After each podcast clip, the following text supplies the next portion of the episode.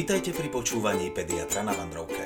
Podcast vhodný od prvých dní s novorodencom až po obdobie plieskania puberty.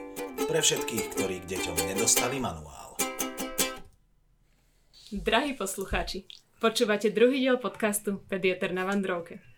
Ja som Lenka a mám ešte v čerstvej pamäti prvé momenty narodenia nášho skoro 5-mesačného Dodyho. Čo už sa mi z hlavy vyparilo, respektíve som na vlastné oči nezažila, je čo sa s bábetkom deje v pôrodnici tesne po pôrode. Dnes tu štúdiu s nami je Jakub, bývalý nádejný muzikálový spevák a tanečník. Jakub, čau. Ahoj. Spolu s Jakubom tu máme jeho kamaráta, kolegu Kamila. Kamil, čau. Čaute. Kami, ku Kamilovi taká pikoška. Prvýkrát sme ho s Lenkou stretli na jednom rokovom festivale. Vy, vybečul spoza stánku s občerstvením, dvoma pivečkami, jednou kofolou a za ním jeho syn, jeho dcera. Takže Kamil veľmi zodpovedný rodič a pediatér. Tak Kamil, povedz nám niečo o sebe, kedy si si vybral, alebo prečo si si vybral pediatriu? Tak pediatriu som si hlavne vybral, pretože ma baví práca s deťmi a nie s dospelými, čiže si myslím, že to bolo veľmi správne rozhodnutie. Toto je podobná odpoveď, ako nám v minulom dieli povedal Jakub. Mm-hmm. A tiež sme sa opýtali, že, že vybral si si prácu s deťmi, lebo nechceš pracovať s dospelými, ale teraz v podstate pracuješ aj aj. Je to pravda, ale primárne je starostlivosť o dieťa, nie o dospelého. Takže vedia sa aj tí rodičia krotiť, keď ide o zdravie ich dieťaťa. Áno, veľakrát je to emotívne, ale vedia. Dobre, ste takí, podstate takí psychológovia. Lebo niekedy pracovať s rodičmi, ktorí sú trošku nervózni, či je ich dieťa v poriadku, asi nie najľahšie, alebo práve vtedy tí rodičia sú ochotní a schopní počúvať, keď sa jedná o zdravie dieťaťa? Je to niekedy tak a niekedy je to naopak. No, to závisí od situácie. Väčšinou sú tí rodičia ústretoví. Samozrejme, hysterickí rodičia, s tými sa stretávame bežne, každý deň, ale, ale väčšina rodičov si dá povedať a, a keď ide o zdravie dieťaťa, tak, tak uh, sú poslušní. Trošku sme teraz odbočili, dneska sa máme na tomu pôrodu a ja musím povedať, že ja Lenka povedala, že si moc nepamätá, tak ja si ho pamätám veľmi dobre. A zanechal tu vo mne dosť hlbokú stopu. A, ale už keď sme pri tom pôrode, tak chalani, Jakub má syna, Kamil má syna, dceru. Skúste tak pár slovami opísať, ako prebehli vaše pôrody a jak ste sa vy ako pediatri na nich zúčastnili, respektíve či už ste boli pediatri, chlapci, ak ste boli šikovní, pochváľte sa. No, neboli sme ešte pediatrikami, že áno, boli sme ešte na ceste, no, boli sme na ceste, už sme boli kvázi v tom zaučaní, v tom tréningu. A ale boli sme už lekári, pracovali sme na pediatrii a teda ja osobne som pri tom pôrode úplne nebol. Chcel som tam byť, celý čas som tam bol až do momentu, keď sa rozhodlo o tom, že z toho bude cisársky rez a vtedy už na tú operačnú sálu som sa nedostal a priznám sa, že som sa tam ani veľmi nehrnul. Takže ja som len počul zvuky a, potom som počul svojho syna plakať a, a dostal som ho do rúk, takže to bol môj zážitok z pôrodu. Neviem ako ten tvoj, Kamil. Tak ja som bol pri obidvoch pôrodoch. moja žena rodila klasickým spôsobom, takže ale zážitkovo si myslím, že ako každý iný otec som to prežíval rovnako, takže bolo to také naozaj silný zážitok. Vy ako lekári ste sa zúčastnili aj na tých prvých meraniach bábetka? Zobrali vás tam? Lebo viem, že teraz už berú vlastne oteckov asi, keď sa dá, automaticky dnu sestričky. Neviem, ako to bolo pred pár rokmi, lebo vaše deti majú viacej než náš malý. Ja áno, lebo keď sa mala išla rodiť, tak o, som vlastne odbehol z roboty, takže som bol pri tom, ale prvýkrát si spomínam, že rovnako. Aj pri synovi. Áno, ja som tiež bol aktuálne tam nie v civile, ale bol som v pracovnom, lebo e, tá pôrodnica je veľmi blízko nemocnice, v ktorej pracujem a keďže celá tá ceremonia okolo a všetko od začiatku pôrodných bolestí a tak ďalej, to trvalo skutočne veľmi dlho, tak e, ja som odbiehal, aj som, aj som chodil do práce hore dole, takže áno, ale myslím si, že v tom čase, keď e, sa náš syn narodil, tak nebolo to bežné, že by otec bol niekde súčasťou toho, kedy a ako dieťa merajú vážne a podobne. Ja by som si ešte možno opýtal na taký váš pohľad, ako už skoro, už aktuálne do lekári budúci pediatri, na ten, stojíte na, pri tom pôrode a pozeráte na to, že rodí moja pani manželka, má dieťa, alebo ide do toho aj trošku tej trošku toho vzdelania, či kontroluj, že či je všetko v poriadku, určite ste niečo čítali, niečo ste naštudovali. Jak sa to tam prelína?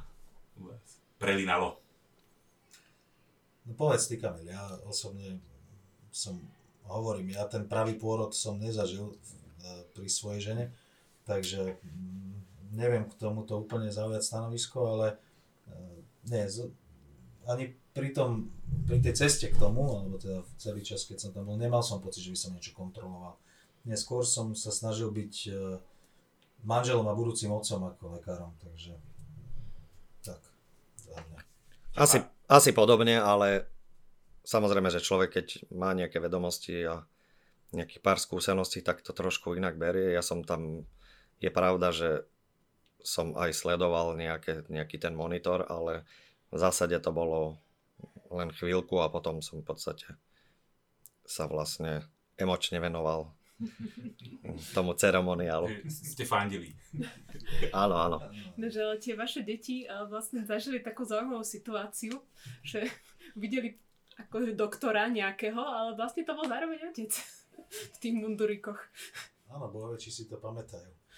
No, v ťažkom podvedomí. Je to tak, ale jak Jakub hovoril, že ten pôrod trval dlhšie, tak u nás to bolo opačne, že druhorodená dcera to bolo, o, malo strašne rýchly priebeh. To znamená, že ja keď som vlastne prišiel na pôrodnicu, tak už o, ju asi za dve minúty ženu brali na pôrodný stôl, takže bolo to veľmi rýchle. To sú, tie, to sú také tie príklady, že, jak hovorí, že vy ste to mali v podstate rýchlo za sebou. Mi mama spomínala, že so mňou bola skoro 24 hodín na tej pôrodnej mm. sále. A, že teda môže to mať rýchly priebeh a niekedy si tam aj trošku tí rodičia užijú viac, než je to. Áno, a to v podstate nikdy nevieš dopredu. Ale tak platí všeobecne, že čím e, je to poradové číslo toho dieťaťa vyššie, tak tým ten porod trvá kratšie, samozrejme, ale nevždy je to tak, ale tak sa to hovorí. Tak.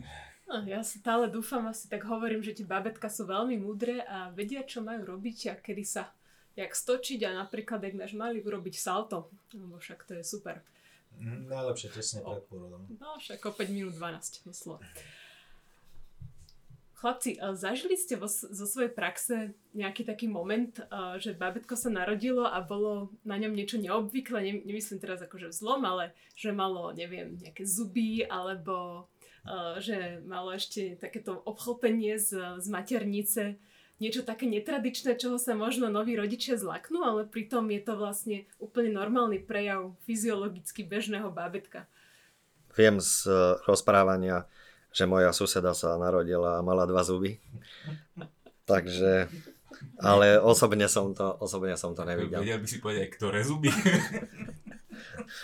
No dva dolné zuby vraj mala. Dolné, Dolné zuby. Dve dolné jednotky. To musela byť obrovská radosť tej novopečenej mamičky pri pokusoch o dojčenie. Áno, áno, na to suseda veľmi rada spomína, že bolo to veľké trápenie. Áno, áno. No deti sa rodia chlpaté niekedy, to je pravda. Majú takéto lanugo, nie, tie, tie jemné chlopky také, niektoré viac, niektoré menej. Ale sú aj deti, ktoré sa narodia s riadnym három, takým akože ozaj čiernym, dlhým. No. A niekedy to zaskočí, hej, človek si povie, že toto nie je to, čo som čakal, alebo to, čo vidíš na babikách v obchode v, v tomto hračkarstve, ktoré väčšinou teda nemajú tie vlasy, ale a, takže môže to zaskočiť, ale je to úplne normálne. Mne teraz naposledy Lenka ukazovala fotku dvoch dvojčiek, čo sa narodili v ten istý deň ako náš Dody. A náš Dody prvé náznaky vláskov a jak Milenka ukázala fotku jej kolegyni z izby, tak mala chlapca, dievča a chlapec mal načesanú petku mal. Ja som tú fotku študoval a tam mal normálne mal vlnu. Náš Dody má načesanú plešinku zase. No. Myslíte, že malé deti sa už bielujú a či to asi nebolo bielé? To asi, asi nie. Nedoporučujeme gelové vlasy malých detí. Určite nie. nie. No Dody, pokiaľ si pamätám, tak mal plešinku a zároveň také jemne chlpaté uška. Áno, ale tak tomu možno ostane. A už mu to opadalo medzi tým. To zase mu to dorastie. trošku vybavil pán prsteň, ale všetky čobrté uška. Hľadal som prsteň, ktorý vládne všetkým ostatným, ale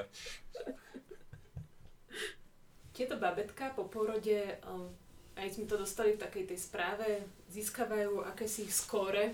Je to, typujem, že teda není to hodnotenie, ako krásne vyklzli alebo vyskočili um, z porodných ciest. a Nehodnotia sa tam nejaké gymnastické prvky, ale, obod je to, bicepsu, obod stehen. ale je, to, je to určite nejaké iné dôležité skóre. Viete nám o tomto niečo povedať?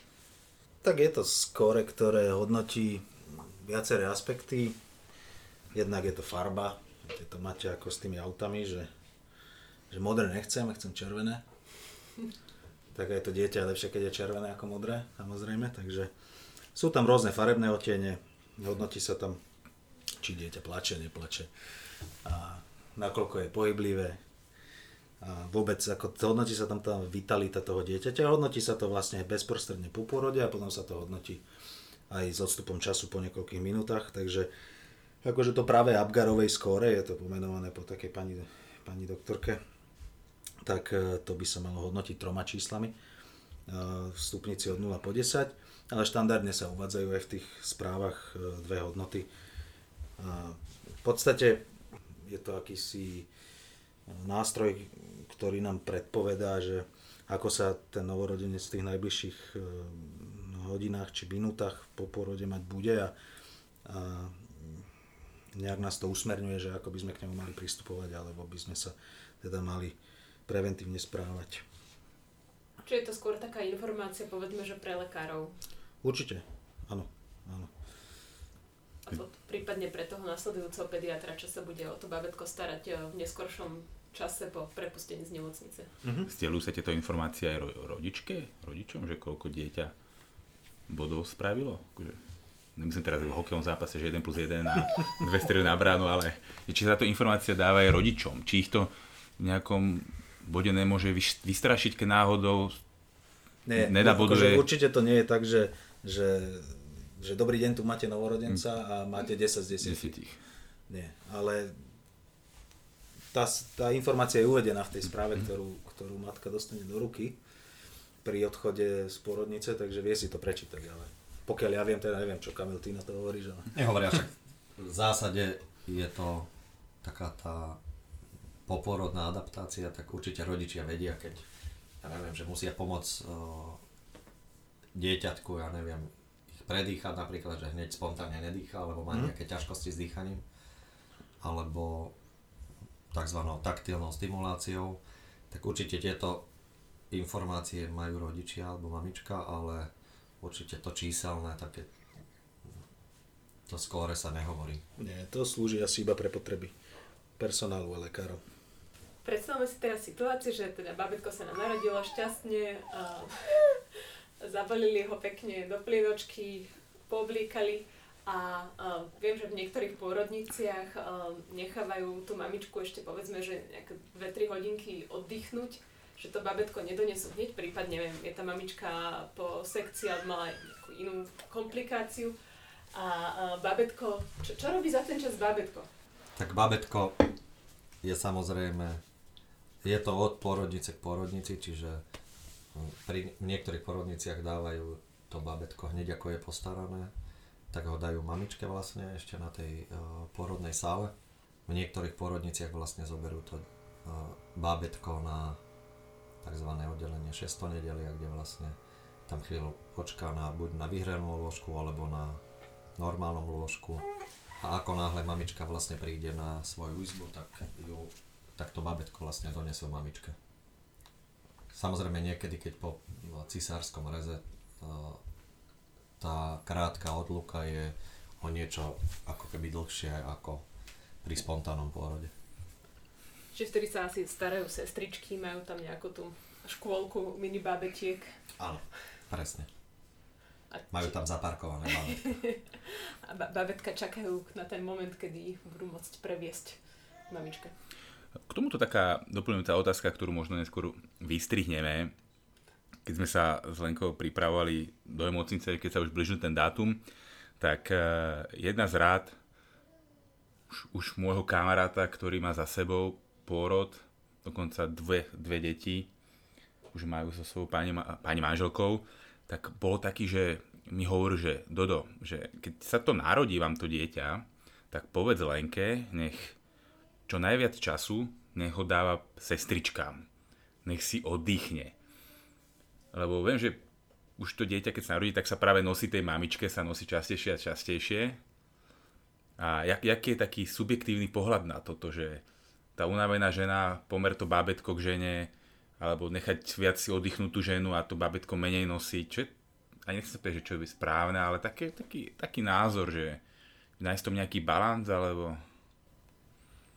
Dneska je trend tie deti čo najskôr, aby boli s matkou. Matko. Čiže zbytočne sa nehľadá čas, aby to dieťa nebolo s matkou, ale práve že opačne. Čiže, hneď... Čiže je dôležité, aby hneď dieťa po porode sa priložil na prsník. Krík. Takisto už aj keď je mamička na izbe. A vlastne, aby si vlastne už užívali jeden druhého. Tak to bol taký malý cheat. Áno, no akože je tam samozrejme ten aspekt tej únavy. Bo bolo, kedy to tak nebolo. Áno, áno, však hm. toto je taká, asi pomerne taká veľká zmena, ktorá postupne prichádza aj do našich pôrodníc, uh, že sa snažia to, to dieťatko čo najdlhšie držať uh, vlastne s tou mamičkou na izbe, pokiaľ je teraz schopná starostlivosti o to dieťa. V našom prípade to bolo vlastne, že my ho ubytovali na izbe až po nejakých 24 hodinách, pokiaľ si dobre pamätám. Čiže vlastne akoby tú prvú noc eh, strávil so sestričkami, ale v medzičase ho nosili každé 3 hodiny na krmenie, aspoň o snahu o krmenie. A, ale tieto babetka, um, môžem z vlastnej skúsenosti povedať, že uh, keď už nejaký ten čas strávil so mnou, tak bolo na tom babetku vidieť, že je také menej nervózne. Že bol taký trošku nervózny, keď akože strávil ten čas akoby bezo mňa. Možno to bola tá adaptácia na, na nový svet, lebo tak predsa len tam bol chudatko krásnom wellnesse v bruchu vo vode a potom ho vyťahli a tu tam musel dýchať a kade čo sa s ním dialo.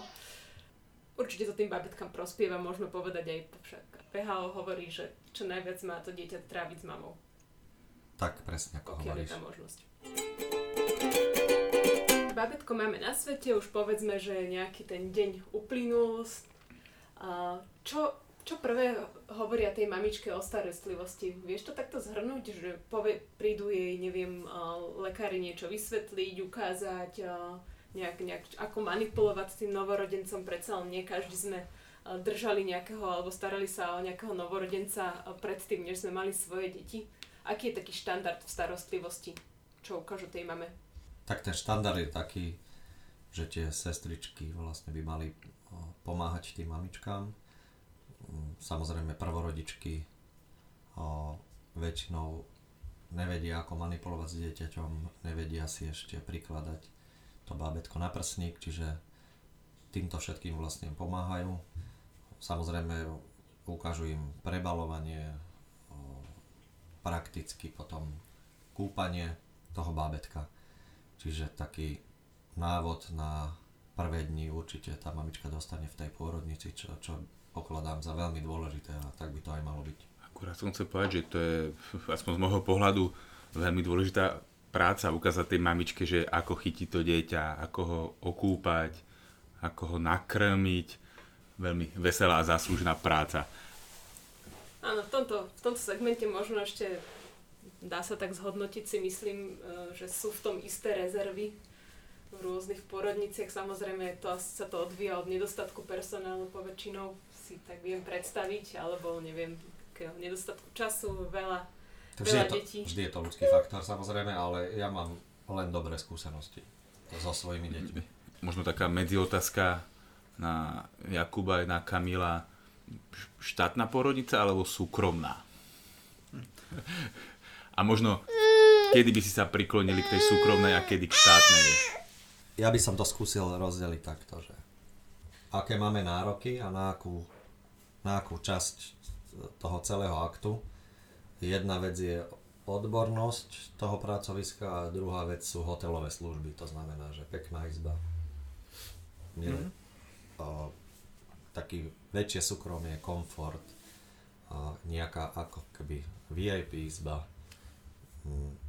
Čiže toto sú dve veci, ktoré by som určite hodnotil, čiže akú mám požiadavku na ktorú oblasť, tak podľa toho by som asi aj zvolil. Samozrejme nechcem tým povedať, že niekde je, sú väčší odborníci alebo menší, ale samozrejme, že treba to zohľadniť aj pri nejakých uh, recenziách na tých doktorov, na pôrodníkov.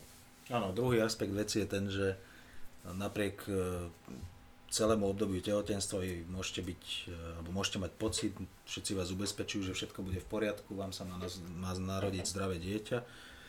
A nakoniec sa môže stať, že počas pôrodu sa niečo skomplikuje, alebo, alebo sa dieťa narodí s nejakou vrodenou vývojovou chybou, ktorá nebola odhalená doposiaľ. A práve vtedy si myslím, že je lepšie byť e, v nemocničnom zariadení, ktoré je, dajme tomu, štátne, lebo väčšinou je to tak, že práve tie štátne nemocnice majú v blízkosti seba aj novorodenecké kliniky, alebo kliniky, alebo oddelenia patologických novorodencov. A v takomto prípade, keď sa bavíme o, o bezpečnosti e, dieťaťa alebo zdraví dieťaťa, tak e, ja osobne by som zvolil ísť do štátnej nemocnice, ale e, nie, ale to je, nie je to len o dieťati, je to aj o tej matke, lebo zase mm, aj tá matka pri tom pôrode môže mať nejaké komplikácie a viete, keď rodíte niekde v súkromnom centre, ktoré je od nemocnice vzdialené 20 minút alebo aj 10 minút cesty sanitkou, tak, tak to môže skutočne spôsobiť veľké problémy. My sme rodili v štátnej nemocnici a jedine, čo ma tak trošku, ja niekto povie, že zaskočilo, lebo som s tým rátal, je rozdelenie lôžok na štandard, nadštandard a nadštandard deluxe. Lebo aspoň z môjho pohľadu pri takýchto ne, takýto pri porode, keď žena si v podstate No sa hovorí, že žena je pri porode na hranici života a smrti. To, Áno, však určite je, veď, je. veď je. není to tak dávno, keď ženy umierali pri, pri porode. A relatívne často. A, takže áno, keby som ja sa odosobnil od všetkého a nebol by som lekár, tak tiež by som sa pozastavil nad týmito luxami a deluxami, lebo neviem, ja, ja neviem, ja nie som žena. Nebol som rodič.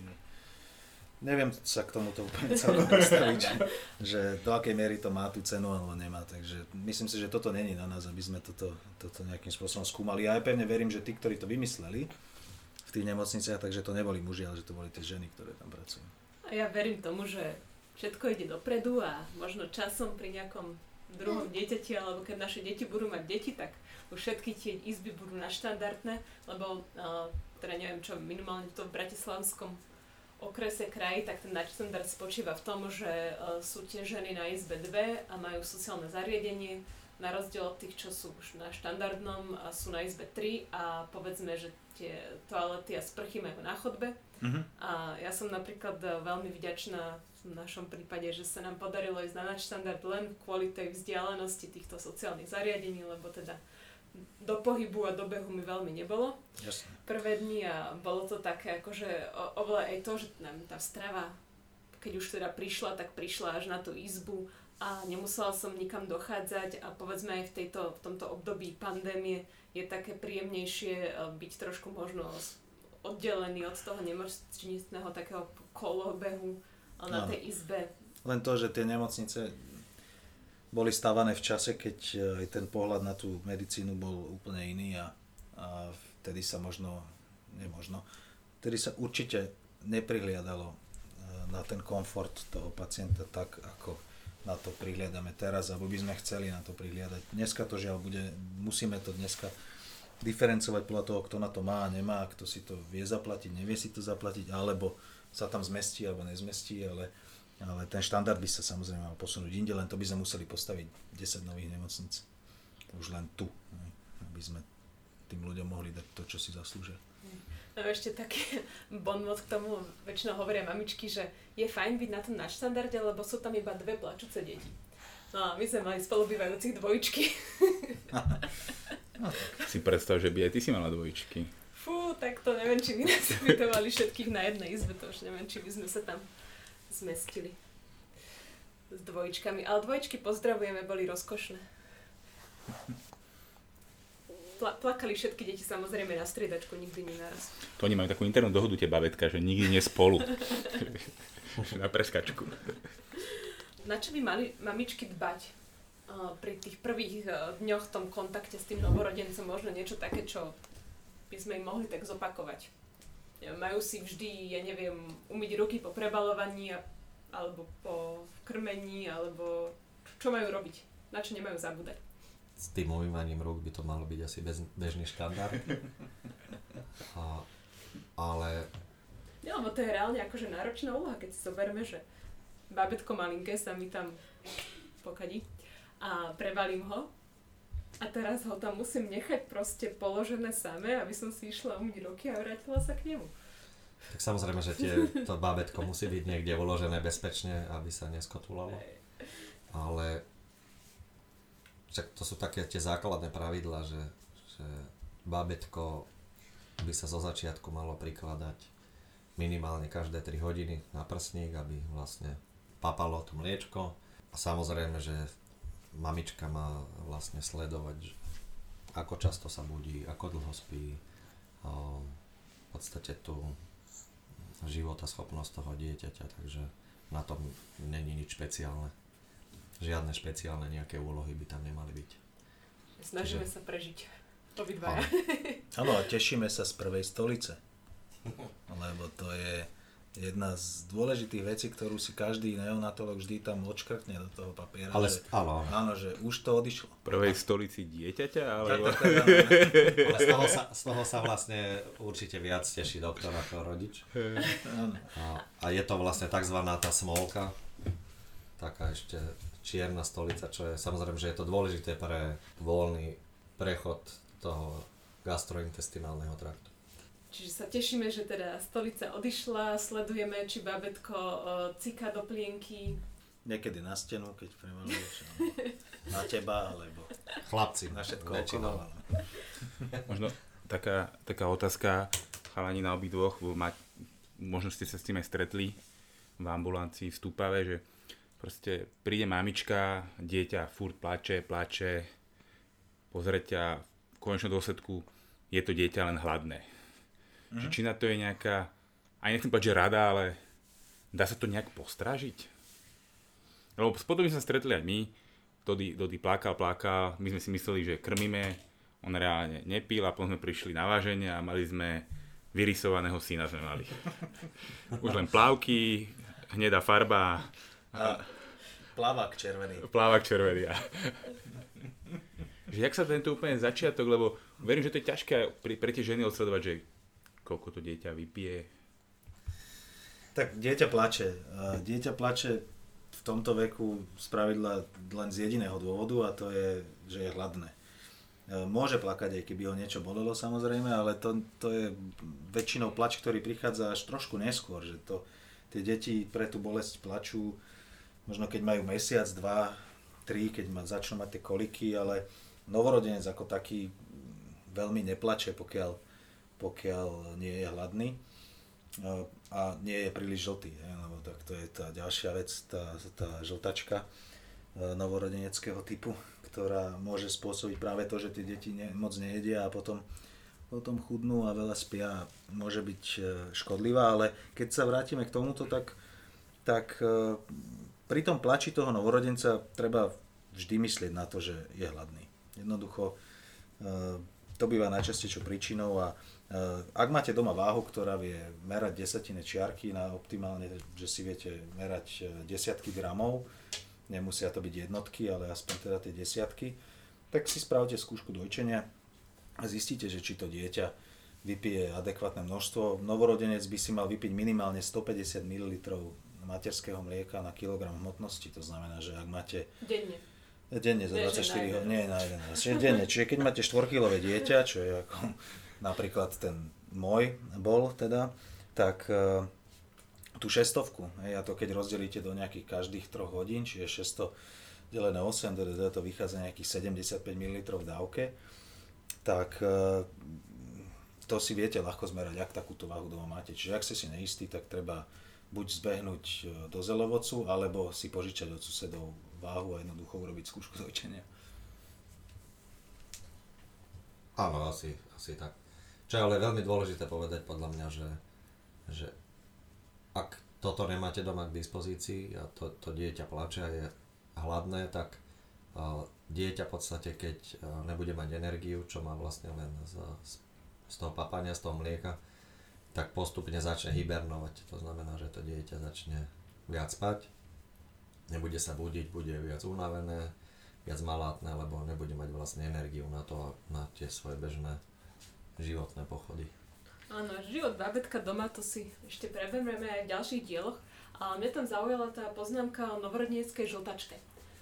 Čiže žltačka u, u novorodenca vzniká rozpadom červených krviniek a týmto rozpadom vlastne sa uvoľní z tých červených krviniek hemoglobín, ktorý sa postupne degraduje a vzniká z neho vlastne žlté farbivo, ktoré vlastne ovplyvňuje farbu slizníc, kože a napríklad očných bielok.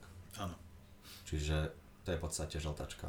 Potom samozrejme závisí od hladiny toho bilirubínu v krvi a podľa toho sa vlastne volí prístup k tej, k tej žltačke. Čiže keď je nízky, alebo nižší teda, tak sú rôzne hladiny, tak sa dieťa vlastne len viac dojčí, alebo sa budí v noci, alebo aby to bolo pravidelné dojčenie. A ak je veľmi vysoká, tak sa vlastne to dieťa dáva na fototerapiu, to znamená, že sú také dve možnosti, že jeden je ten bilibet, čo sa pod, e, podklada pod dieťa a potom je ďalšie, že sa vlastne na to dieťa svieti niekoľko hodín. To vlastne spôsobuje ako keby rozpad toho žltého farbiva toho dieťaťa. Čiže z pravidla stáva sa teda, že tým pádom si ten pobyt na, nemocnici tá mamička s bábetkom predlžia trošku a odsledujú si to tí lekári, kým nám tie hodnoty bilirubínu klesnú do nejakého normálu a zvyknú ich až potom. Áno, pri, pri vysokej hladine áno, ale bežne, keď je tá žltačka mierna, tak o, není dôvod na to, aby mm. dieťa vlastne zostával dlhšie v, v pôrodnici. Ale čo treba ešte povedať, že mali by vlastne poučiť tú mamičku, že ak má dieťa žltačku, aká by mala byť starostlivosť o ňu. Není žiadna špeciálna, ale sú tam niektoré body, ktoré treba asi dodržať. Ja by som len dodal k tomu, že, že sú tam rizikové faktory samozrejme. Deti, ktoré sa rodia predčasne, tak sú žltačkou ohrozené viacej, respektíve už nižšie hodnoty bilirubínu môžu byť pre ne viacej toxické ako u tých donosených detí a Taktiež sú tam rizika z nezhody krvných skupinách matky a dieťaťa, ale teda tam je rizikovejší ten RH faktor, pri ktorom sa môže stať, že keď sa zmieša potom krv matky s dieťaťom v tej krvi plodu, tak tam dochádza k hemolíze, čiže väčšiemu rozpadu červených krviniek a môže dôjsť k oveľa vyššej produkcii alebo vyššej tvorbe toho bilirubínu a ten je pre ten mozog toxický z pravidla u donosených detí najviac e, v tých prvých hodinách, ale postupne to riziko klesa v priebehu prvého týždňa života. A čo by som len tak dodal mamičkám, ktoré sa boja alebo odchádzajú z pôrodníc so žltými deťmi a, a stále vidia tie deti žlté na prvej poradni, na druhej poradni, že stále majú žlté viečka a tak ďalej, tak, tak dojčené deti, ktoré sú plne dojčené, dobre priberajú a, a skutočne majú tie pneumatiky na nohách, na rukách a, a Michelin. Michelinky, áno, tak, tak e, tam tá žltačka u tých dojčených detí môže pretrvávať až do 6 mesiacov, takže keby ste zobrali 5-mesačnému dojčenému dieťaťu už, ktoré začnete prikrmovať e, krv, tak zistíte, že tá hladina bilirubínu je zvýšená a je to úplne normálne. Aké iné odbery babetko postretnú v nemocnici? Čo všetko na ňom merajú, skúmajú, odhalujú lekári? tak je to práve ten bilirubín, ktorý ich zaujíma a potom je to uh, hladina cukru. Dieťa by malo mať monitorovanú glykémiu. Dieťatko môže mať cukrovku? Môže. Si dala horálku po ceste? Nie, tam hlavne ten cukor uh, býva rozhádzaný u tých detí, ktoré majú uh, mamičky, alebo ktorých mamičky majú tzv. ten gestačný diabetes, alebo majú tú cukrovku v tehotenstve, tak uh, tam treba byť obozretnejší, ale taktiež má zmysel to merať aj práve u tých detí, ktoré možno sa nevedia dobre prisať, veľa plačú, nevieme zhodnotiť, koľko si vypijú, a tam ak dôjde k tomu, že ten cukor klesá, tak, tak potom je na mieste a to je inak dobrá rada aj pre tých ľudí, čo majú doma novorodenca a ten im stále plače a nevedia prečo. Tak ja by som sa nebal možno zobrať tú flašu aspoň raz do ruky a buď do nej dať to odstriekané mlieko, minimálne vyskúšate, či si viete vôbec nejaké mlieko odstriekať a, a skúsiť to tomu dieťaťu dať cez tú flašku, lebo sa možno nevie prísať na, prs, na prsník, na tú bradavku, alebo proste zobrať jednu dávku umelej mliečnej formuly nejakú z lekárne alebo niekde z nejakého obchodu a skúsiť to aspoň raz a keď to dieťa toto vypije a zrazu prestane plakať, tak viete, že je hladné. No ale keď sa vrátime k tým odberom, tak uh, glykemia dôležitá, bilirubin a plus teda sa robí taký ten štandardný screeningový test, ktorý, pri ktorom sa odoberá krv kapilárna, teda väčšinou sa pícha do pety u tých novorodencov a nakvapká sa niekoľko kvapie krvi na taký papierik e, a v podstate sa vyšetrujú niektoré vrodené e, metabolické poruchy, tie najčastejšie u nás a to sú e, cystická fibróza, hypotyreóza, potom je to kongenitálna adrenálna hyperplázia a ešte sa vyšetruje teda spektrum iných metabolických porúch. To je ale teda novšia vec, tá, tá sa ešte pred, ja neviem koľko to je, možno 6, 5, 6, 7 rokov, aby som neklamal, ktorý sa toto štandardne nerobilo. Uh, takže toto sú tie veci, ktoré, s ktorými sa najčastejšie vieme stretnúť a vedia spôsobiť vážny problém uh, dieťatku, tak, tak toto sa z tej krvi vyšetruje. Ten výsledok nemáte v tej pôrodnici k dispozícii, ale to referenčné centrum, ktoré sa nachádza v Banskej Bystrici, tak, tak to kontaktuje toho obvodného lekára, ktorého meno by v tej pôrodnici už mali vedieť. A ak je tam nejaký problém, tak sa ten test spravidla najprv opakuje a pokiaľ vyjde druhýkrát pozitívny, tak potom sa to rieši už špecialistami. K tým odberom sa samozrejme ešte pripájajú, že screeningové vyšetrenia, robí sa sonografické vyšetrenie obličiek, mozgu a skúša sa vlastne sluch dieťaťa, tzv. otoakustické emisie a z očí sa pozera tzv. katarakta. Mm, čiže, tie, čiže čo je zákal, čiže tieto screeningové vyšetrenia vlastne by o, malo prejsť každé dieťa v tej pôrodnici. A samozrejme, že tieto výsledky sú zanesené potom do, do sonky, čo je tá správa o novorodencovi, ktorá vlastne slúži aj potom obvodnému pediatrovi, aby vedel, že ako má ďalej postupovať. Môže sa stať, že e, nie len, že vaše dieťa pichnú a nejakú kromu zoberú, ale nie, vo väčšine pôrodníc aj do detí niečo pýchajú a to je K-vitamín.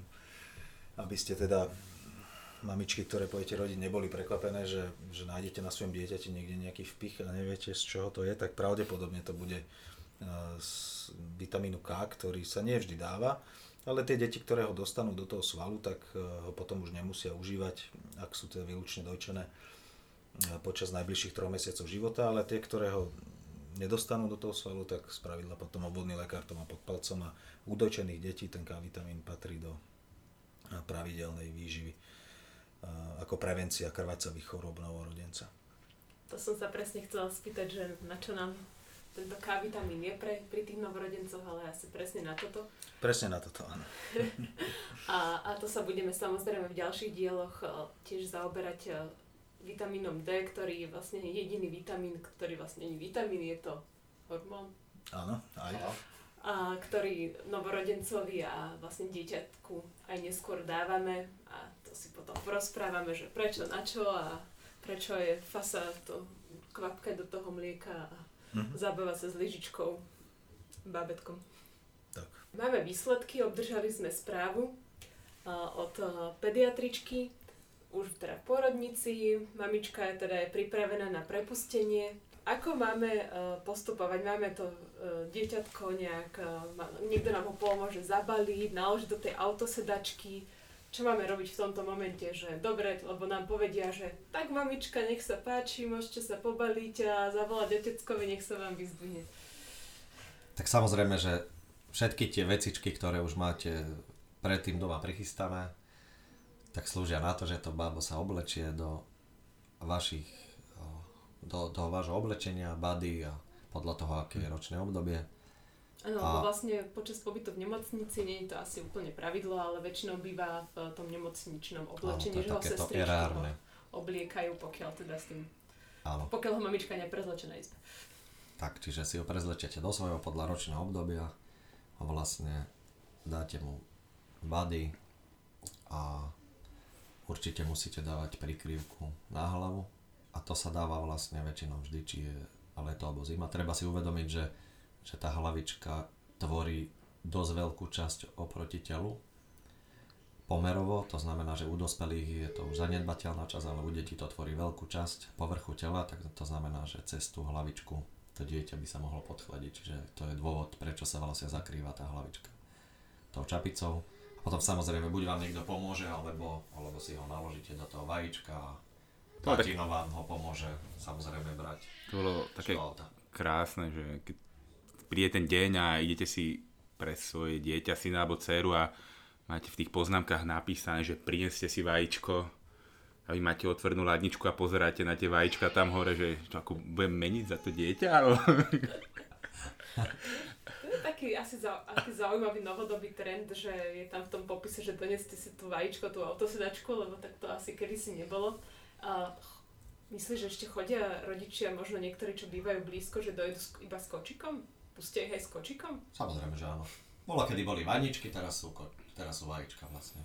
Ja, ale to asi bezpečnejšia verzia, to vajíčko aj pre to dieťa všeobecne. Keď tam... Cestou, autom určite. určite. Vlastne, ale... To je asi no, povinného tam. Tak. tak. Ale v rámci kočikovania nie, to nie je určite mm. podmienka. No, pamätám si, keď som si bol pre, svoj, pre svoje dva báličky a tak jedným očkom to je to je tá krása tých, tých pôrodníc a tých okamihov, že, že človek sa tak okúka s tými ďalšími oteckami a už sa tak pomaličky sledujú, človek sleduje, kto dojde kočikom, vajíčkom, tak už sa na teba pozrete očami a sledujete, ale musím povedať, že všetci poctivo vajíčka, babetka nabalené a už sa z úsmevom išlo dole. Ja by som mala možno ešte z našej skúsenosti taký tip pre oteckov, že predtým, než prídete do tej pôrodnice, skúste si doma rozložiť a zložiť ten kočik my sme teda sa naložili, mali sme takéto vajíčko, čo sa dá zacvaknúť na konštrukciu kočika, aby sme to nemuseli vláčiť v rukách. A sme prišli slavnostne k autu a že teda novorodenca sme vyložili do auta s vajíčkom, zapásali ho tam. A novorodenec no práve zýva. Pôjdeš spinkať? A, a stali sme dvaja dospelí pri tej konštrukcii toho kočika a museli sme si nájsť video na YouTube, že ako sa to skladá. Ale to sú tie zábavné príhody, ktoré sa asi viacerým prihodili. Hej, hej, to ja som sedel v aute a, a naložil som tam ženu aj mladého a keď som naštartoval, tak som si neuvedomil, že keď som parkoval to auto, tak mi hralo asi na 30 na, na Nejaké oslavné pesničky? Na, na volím. Ja som šampión. Takže sme vystrelili všetci traja z toho auta. Tak opatrne, áno. Áno. Máte nejaké takéto rady na záver a povedzme, že pre oteckov, keď už idú si po to dieťa alebo všeobecne pre rodičov na odchod z tej pôrodnice? No, prvé určite treba, aby nenafúkali. Keď Áno, to som chcel povedať, že nepíte posledný večer, možno večer a pol. No a potom samozrejme, že nezabudnúť zobrať všetko to, čo tá mamička vlastne pripravila. A Akože nezabudnúť dieťa? Z domu, z domu. Z domu. Oblečenie a všetky tie veci. Vieš, to som tiež počula niekoľkokrát, že prišiel otecko po dieťatko za, po mamičku do pôrodnice a... Rovno z mesta, nie? Nie, akože autom normálne len taký bol chudák vyklepaný, že zabudol mladému zobrať oblečenie alebo vajíčko alebo jedno aj druhé. Určite treba sa tým oteckom prihovoriť, aby boli napomocní, ale mne sa napríklad stalo pri cére, keď sa narodila, že ja som vlastne priniesol z pôrodnice domov a za hodinu som odchádzal za nejaký prevoz nejakého pacienta niekde z, zo Sicílie, takže som letel preč, takže veľká pomoc som nebol. Mm. A samozrejme veľmi dôležitá vec, ozvite sa svojmu pediatrovi, tomu už takému obvodnému, ktorý vlastne si s vami dohodne tú prvú návštevu. Treba sa ozvať hneď po prepustení, ale tá prvá návšteva býva na taký až 7-8 deň. Ja by som sa možno ešte opýtal, obidvaja sa stretávate s takýmito čerstvými novorodencami, že máte pre nich nejakú takú drsnú uvítaciu hlášku, že... Niečo, ako viete, viete k smrtonosnej pasty má John McClane takú nejakú svoj, že či... Akože IPK je. Ja prídu rodičia, že jak ich vítate, máte niečo špeciálne, alebo... Akože jednu takú drsnú vetu na privítanie máme teraz aktuálne, že že poprosíme iba jedného z rodičov. máte, máte pri také čierne okuliare? ale nie inak to Toto vôbec, je výnimočné Vôbec to nebýva o drsnote, ale uh, áno, teraz používame túto drsnú vetu. Zabudli sme na niečo? Neviem, jedine, že ty máš svoj gulomet otázok. I, to ešte nie je úplný koniec, mám vždy gulomet otázok, ale priprav sa. Páni, tak veľmi pekne ďakujeme za dnešnú časť, za hodnotné informácie pre novopečené mamičky, oteckov, rodiny a aj babetka. Nie, začal, učím sa ja, Jakub. Čaute. A všetci, čo ste týchto 50 minút čakali na gulomet otázok, teraz sa môžete tešiť nášmu novému hostovi Kamilovi. Kamil, pripravený? Áno, môžeme ísť na to. Ako šiješ, hladko alebo obratko? Hladko.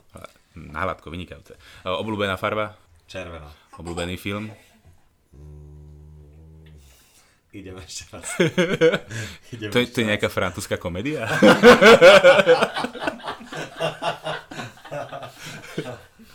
Obľúbený film? Pulp Fiction. Vynik. O, obľúbená hudba? Z Pulp Fiction? Guns N' Roses. Dobrá, zákredná otázka na záver. Uh, surferské plavky alebo gulotlačky? Surferské. A máme tu zmenu pomielom. V prípade. Dosť diametrálne. Dosť diametrálne. Vidím tu nejaké konflikty do budúca. Takú pališku. Milí poslucháči, ďakujeme za vašu vernosť. Počúvali ste druhý diel podcastu Pediatr na Vandrovke. Najbližších dieloch sa budete môcť tešiť na rastúce bábetko, zistíme, čo s ním doma, aké budú prvé noci, na čo máme pamätať pri starostlivosti a tak ďalej a tak ďalej. Kúpte si pukance a minimálne flašku prosečka k tomu. Do počutia. Pokiaľ si tehotná manželka. Čau. Počúvali ste podcast Pediater na Vandrovke a to vďaka občianskému združeniu Koza na strome a moja pediatria.sk.